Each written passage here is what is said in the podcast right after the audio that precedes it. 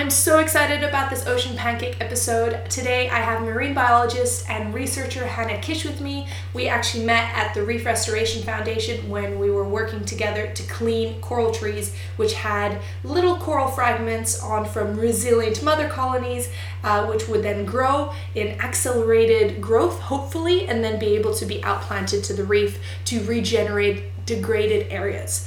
We also talk about other methods of coral growth restoration, including mineral accretion, which she has had some experience with, with Coralive, as well as her experience with the Coral Restoration Foundation in Florida Keys.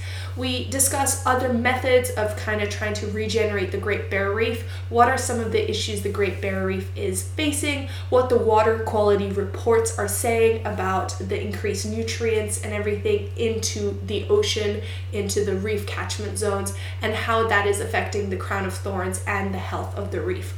We proceed to kind of get into some coral spawning, biology about coral, which I find really fascinating, and she tells us when this year's coral spawning might be. Spoiler alert, set your calendar to November 16th. Finally, we get into conservation work and how to ensure that the companies that you guys are getting involved in are actually proper and well funded by the correct people. So you don't want to get into a situation where you are working for sketchy people being taken advantage of. So she gives her top tips on how to make sure that the company you're getting involved in is actually legitimate and is doing positive work for our earth. So without further ado, let's get into this episode. Course, since this is quite a new podcast, it would mean the world to me if you can take a moment to leave me a review on iTunes, or if you want to hear about all the things that we were talking about and check out the Reef Restoration Foundation and all that, there'll be links available on the website, which is www.oceanpancake.com. So check that out over there, as well as find me on the Instagram, YouTube, all that jazz, Vegan Diver Cat you'll be able to find me there. And yeah, love hearing from you guys. So shoot me a message, let me know what you'd like to see. And yeah, let's get into it. Every day, there's a new news story about the crisis facing our ocean, whether it's the plastic issue, overfishing, pollution. If the oceans die, we die.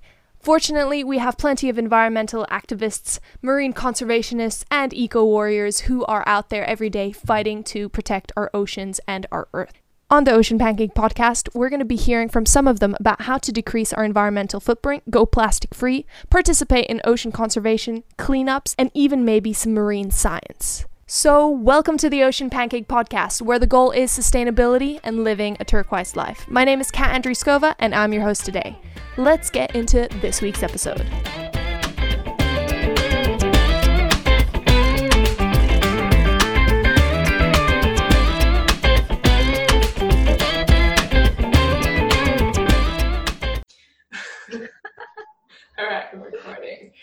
Hi, guys, and welcome to the next episode of the Ocean Pancake Podcast. Today I'm here with my friend Hannah Kish, who is a marine biologist and researcher.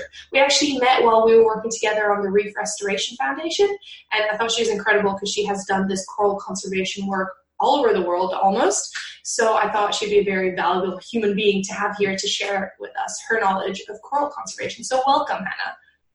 Ah, thank you so much, Kat. It's good to be here. I'm excited. First podcast. Yeah, no, um, I, I still feel like it's my first one, even though it's like the 10th episode now. Very exciting stuff. have you gotten used to hearing your voice on recording? Well, thankfully, I have been doing YouTube now for about two, two, three years. So I have gotten very used to editing my own voice, and um, it's slightly less cringy than it was before, but it's still kind of weird. Good. I'm always surprised by my accent. I'm like, oh no, I sound American. oh God, please no. so, Hannah, could you introduce yourself a little bit more um, in terms of what you do and kind of what brought you to this ocean conservation lifestyle? Yeah, of course. Um, so I am Hannah Kish, and I am a marine biologist with um, a couple different organizations in Australia. Um, my main one is Reef Restoration Foundation. I'm doing a research study with them, and then I also um, work with Tropwater in their seagrass ecology lab and they're starting to ramp up on some coral larvae research, and I'll be working with them as well. Yeah, that's pretty cool.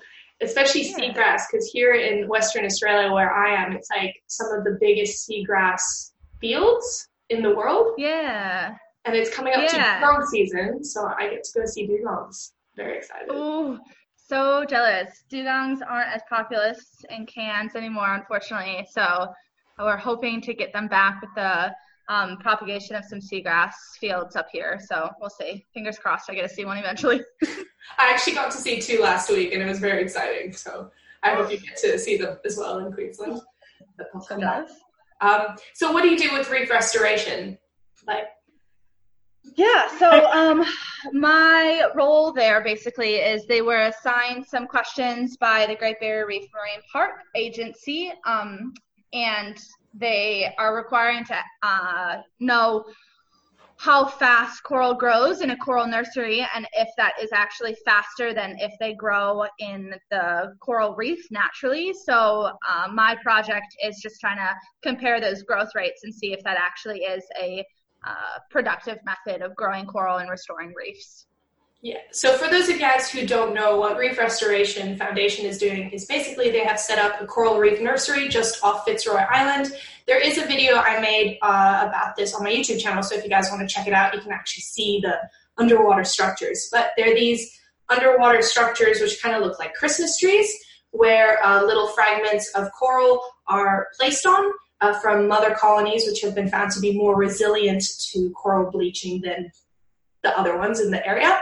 And then because they're hanging off this Christmas tree, they got a good flow of water and nutrients. Therefore, theoretically, um, they could be growing better and faster because, as well, like one of the jobs Hannah and I did when we actually went out with reef restoration is to clean the Christmas trees from algae growths and anything like that to actually help the little baby baby coral Grow fast. grow. Yeah. to- so, what have you been seeing? Have you been seeing them grow faster? Like, what's it looking Yeah. Um, yeah, so we actually just collected a whole bunch of new corals, so we haven't seen a lot of growth rates since that was just like a month ago, so they don't grow that fast, unfortunately. Um, but historically, over a year, we'll see them grow rapidly, and I know some of the organizations around the world have actually seen accelerated growth rates in coral nurseries.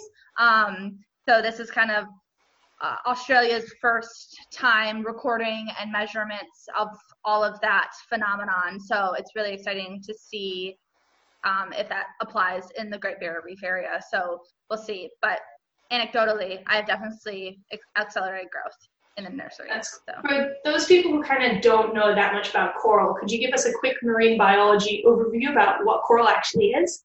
Yeah, of course. Um, so coral is considered an animal, but it has a, a relationship with something called zooxanthellae, which is zooplankton that lives within the coral polyp's um, skin, so to say. And that actually is how the coral gets about 85 to 95% of its um, food from that zooxanthellae. It's a plant, it photosynthesizes, and it gives the coral its um, sugars and outputs and stuff. Uh, so yeah, so these little coral polyps live in a huge colony. Um, they're colonial animals, so you'll see um, massive coral things in the reef, and that's actually probably millions, trillions of coral polyps all living together. So it's pretty cool. Yeah. Yeah, so it's it's a really interesting combination of animal and plant essentially working together in this symbiotic relationship. Yeah. And um, uh, so what happens is that they, they build their skeletons, which is the hard parts that we see, and um, Yep. that is also what's kind of left over after coral bleaching. So for people who don't know much about coral bleaching, what exactly is that, or what does it mean for the coral Of structure? course. Yeah, so um, coral bleaching tends to happen when corals get stressed out. So recently in the news, it's been because of high temperature and ocean acidification, but it can happen for a variety of reasons. Um, bad water quality, uh, high turbidity, and such of that nature, just anything that stresses the coral out, they'll expel that zooxanthellae, so they lose that 85 to 95% of their food source, and you'll see the coral polyp how it actually is and it's see-through, which is why it appears white, because it's that calcium carbonate or limestone skeleton that they secrete. So it's that white material which appears obviously white, coral bleaching. Um, yeah, and the coral, the zooxanthellae leaves, and if it doesn't return within two to three weeks, um, that coral actually dies. So bleaching does not mean death, but it is a pathway to, unfortunately, that yeah. increase. I like that you really did kind of make that clear because I think that's one of the biggest misconceptions is that once coral is bleached, it means it's dead. Um, yeah. And I was talking to some other marine biologists, and they said it really depends on the individual coral and you know how much how much energy it essentially has for how long yeah. it can survive the conditions it, it's in. So it can really die, you know, in the two to three weeks, or some die sooner, some die later. So it's really yep. dependent. Um, yeah. So could you tell us a bit more about the propagation techniques of how do you grow these corals in a nursery, or what does that look like? Sure. Yeah. Um, so we'll go out and collect, um, we call them donor colonies or colonies that are already growing on the reef. And um, the ones that look really healthy and vibrant, we know they've gone through two previous mass bleaching events, both in 2014 and 2016. So those are kind of our target um, colonies. So we'll collect some donor colonies and those turn into mother colonies. And those will hang at the base of trees. And from those mo- mother colonies, will fragment or cut little bits of coral about the length of your fingertip and we'll rehang those on the trees. And they'll just hang down on monofilament lines. So like kat was saying before it has a good um, nutrient flow that ocean current it's close to the surface so it gets a lot of sunlight for photosynthesis. And those little coral fragments then grow within nine months um, to probably about a hand a little bit bigger than your hand size, and that means they're ready to be put back on the reef or outplanted. Um, yeah, so once they're big enough to do that and healthy enough, um, we'll put them back on the reef, and that kind of allows the good genetics of that donor colony that originally was on the reef to kind of propagate faster, if that makes any sense. Yeah. When where? How do you pick where on the reef they go? So we want to do some clear substrate where there's not a lot of algae or other coral already growing. Um, and we want to make sure it's hard because obviously if you put coral into sand, it's going to suffocate it. So we want someplace hard and that it's um, kind of raised into the water column so it still gets that good nutrient flow. Um, and then we'll just clear that substrate away. So if there is a little bit of algae or a little bit of sponge around, it's okay. We'll clear it away and then we'll place it back on the reef with something called um, either a two-part epoxy or we use cement at Reef Restoration Foundation. Um, and that kind of solidifies it to the reef. Yeah, and then it has the chance to grow and hopefully be more resilient for any future bleaching events, which are exactly we're hoping yeah. are not coming. Um, did you recently actually see the the the water quality report which came out in Queensland? I did. Yeah, that was um that was a report, wasn't it? that was a fun one. Could you kind of share with the audience what this report means or what what it said? Yeah, so I'm pretty sure it was the report that um, said the water quality was poor to very poor. Is that the one you were yeah, um, yeah, going so, with? Yes.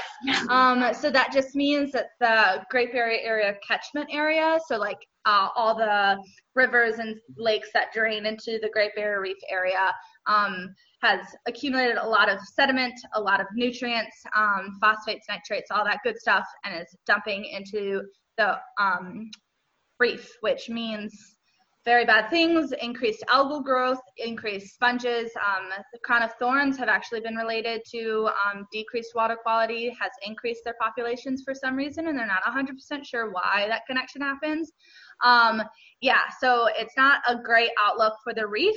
Um, however, I know a lot of the government agencies have kind of um, taken a step back and was like, ooh, that's not great, and are hopefully amping up some um, water quality containment Measures programs. Yeah, to yeah. increase it. If you guys live in Queensland, um, it, it's really important to kind of get out there and to stand behind these measure, measures or you know movements towards um, controlling these water qualities. Unfortunately, a lot of this water quality issue comes from like the farmland and the, the, the farming areas, which is most of Queensland's money, you know. Um, so it is a bit of a tricky subject here in Queensland. So just kind of keep an eye out on that. It's it's very interesting what's happening in the news. Yeah. Um, just just a quick sign up. Crown of thorns. For those of you guys who don't know, they're these massive starfish, which actually look really cool. And I've seen them a few times when they're alone on the reef, and they're pretty badass. Very pretty. Yeah. um, they have like what, how many? Like twelve arms or something crazy. Uh, they can be up to 12 arms, but they're just one of those odd starfish that kind of grow however they want to grow. yeah. can have eight to like 15 arms or something. But basically, they eat uh, coral. So um, when there's one on the reef, or you know, two on the reef, that's fine. But what's what's happening with this changing water um, uh, quality, essentially decreasing water quality with too many nutrients? For some reason, they are having these mass spawnings, and they're taking over massive reefs and pretty much destroying everything in their path. Um, so there's now actually boats which go out there and try and kill them, but that's a whole separate kind of issue, which we'll be talking about on another episode of the Ocean Pancake podcast, because that's a whole side thing to kind of get Stay tuned. Stay tuned. Um, one of the cool things, and one of the reasons I really wanted to have Hannah on here today, is not only has she had experience at the Reef Restoration Foundation, but also she has had the luck or you know the ability to opportunity, yeah. opportunity. There we go. To work with some of the other coral restoration um, agencies in the world. So can you tell us a little bit about the other projects that are happening worldwide? Yeah yeah, um, so I got my start in restoration in uh, the Florida Keys uh, with Coral Restoration Foundation, which is actually um, a partner with Reef Restoration Foundation. Um, and they do the similar practices that RRF does in Australia with the coral tree nurseries and stuff. Um, and that kind of got my gears going in coral restoration. And then when I moved to Australia, I found um, another organization called Coralive. Um, it's a Swiss nonprofit uh, that does restoration programs around the world, and they had an opportunity in their restoration place in the Maldives. Um, there was a reef that was degraded, and they were using a technique called mineral accretion. Um, which is basically putting these huge metal pods out into the ocean and hooking them up to electricity. And that, as everyone knows, if you put metal and water together, it rusts. Well, the electricity actually reverses that process and causes oxidization and allows calcium um, calcium carbonate to accrete to these structures. So basically, the basis of what reefs are is growing on these metal structures, and they were able to take um, coral colonies and place them on those metal structures and uh, really reduce the stress and the energy needed to grow um, and secrete that um, carbonate skeleton so they were able just to flourish rapidly. And they've seen similar results with nursery um, methods of increased growth and such. Um, so I was able to do that for uh, what six weeks, seven weeks, I think, um, which was an amazing opportunity, and I was very glad to participate in that. That sounds really cool, but definitely uh, probably much more um, like financially intensive to have. Electricity there at all times. Yeah, so there's a lot of um, holdbacks what's the proper word for that? Setbacks yeah. of that technique. Um, obviously the main one is going to be money. It's super expensive to continually run electricity especially if you're not doing it sustainably through solar or wind or such as um, that methods. Um, and then also it's only able to be done with like fringing reefs or reefs that are really close to the shoreline because obviously you aren't going to run a huge um, wire out to a barrier reef, which could be two, three, four hours away from the shoreline. Um, and then on top of that, as I mentioned before, it can be um, very damaging in the sense that one, you're putting out metal structures onto the natural reef, and in a million years, when the, that reef is ultimately gone, because evolution, um, that metal structure is still going to be there, and that's pollution, which no one likes. And then two, if you're not doing the electricity part sustainably, you're just adding more carbon dioxide and whatnot and greenhouse gases into the atmosphere. So there's some positive and negatives definitely, but it is it was good to learn about. Oh, definitely. Um, what other kind of techniques or methodologies have you heard of that they're trying to implement for coral growth?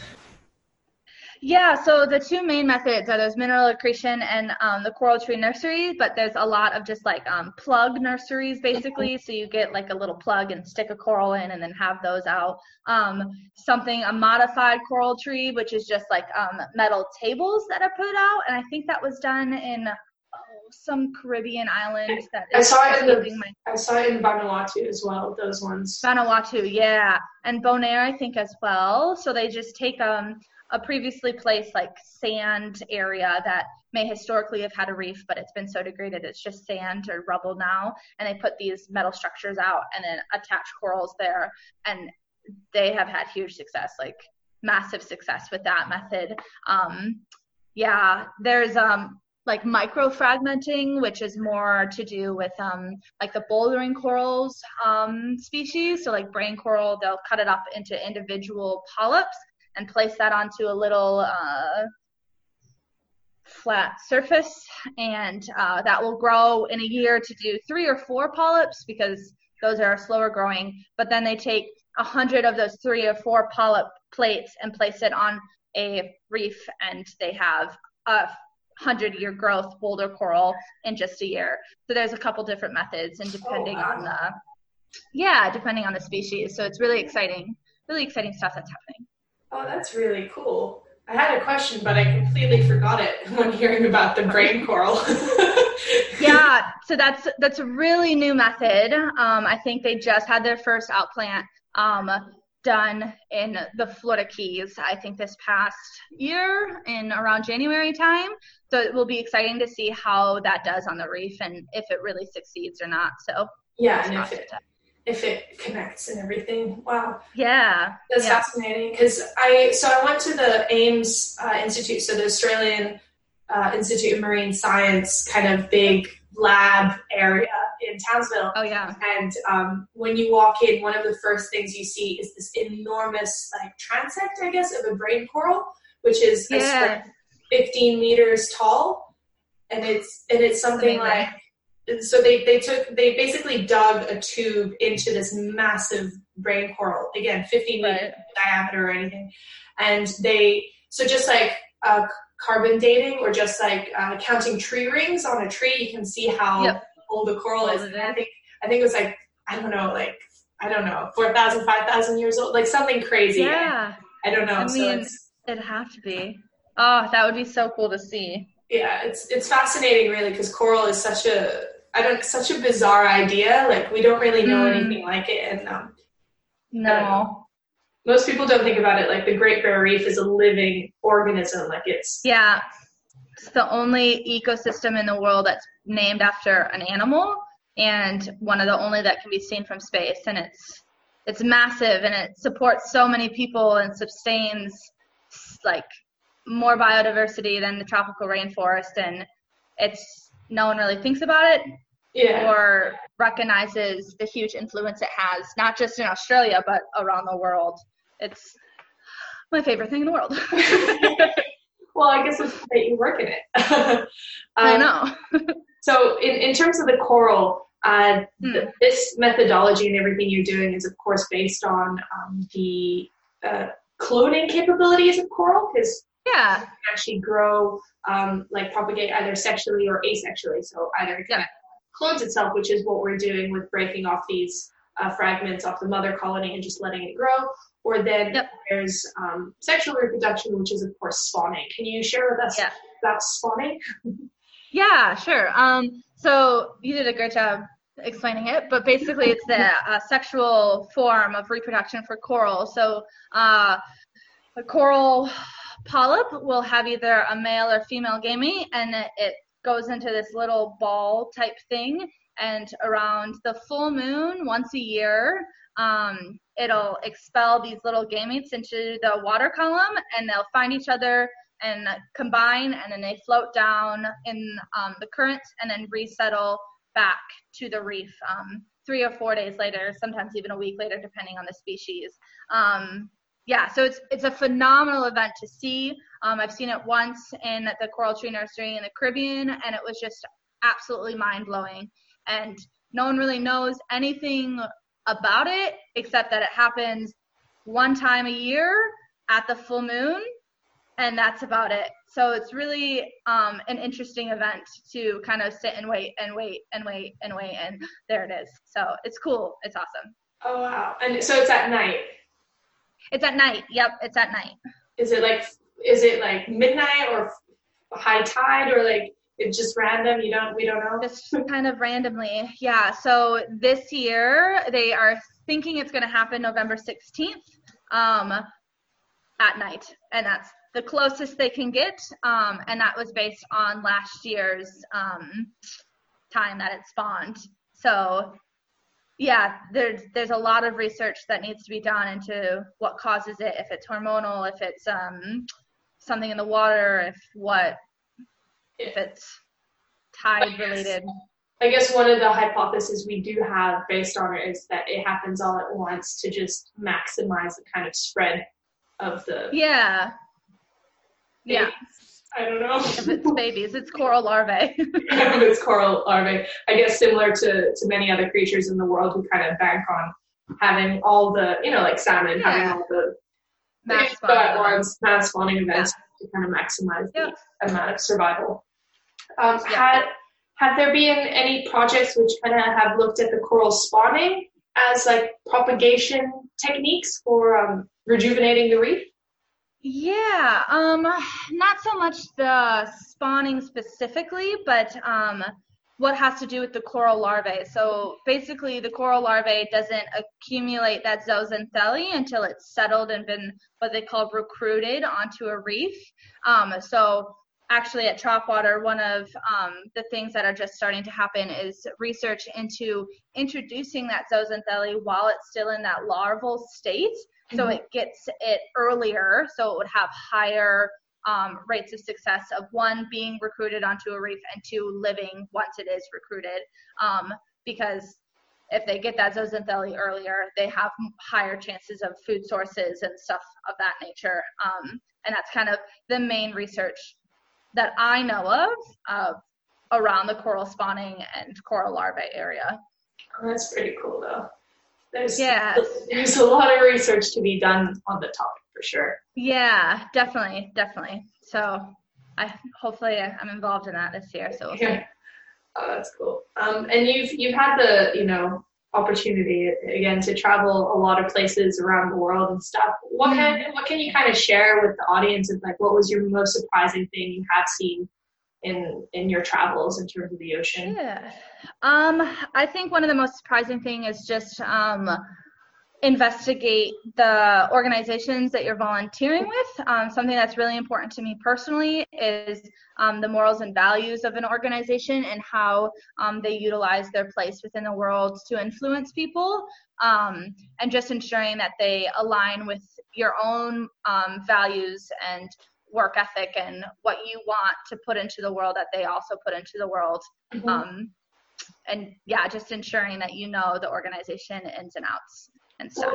what kind of things should people be on the lookout for? Because so many people want to get into coral conservation, Yeah. inability, but um, as as you know, there are you know um, places out there. Like when I was living in Moheli, there was um, this organization supposedly which existed for turtle monitoring, and these people would go Oh, there. yeah.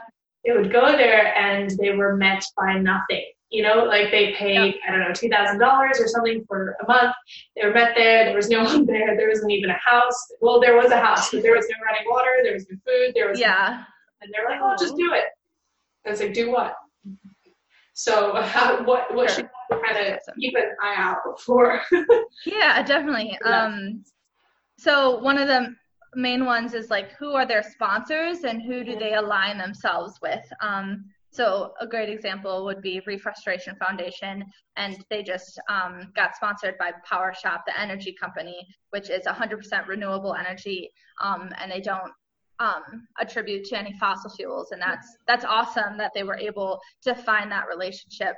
Um, and so similar, if you're with a um, organization and they have um, ties to fossil fuel fuels or ties to dredging organizations or something, you may want to second guess their intentions and um, stuff like that. A second one is just um, ask questions. Most of them, they're going to have interviews. They're going to have some sort of communication between you and the people that they're you're volunteering with, and just ask about their methods. Ask about their uh, safety protocols. Ask about um, whatever you're interested in and if they have sponsors, if they have relationships with people, you can just ask. And if they're a little cagey about it, maybe second guess volunteering with them or working with them or something like that.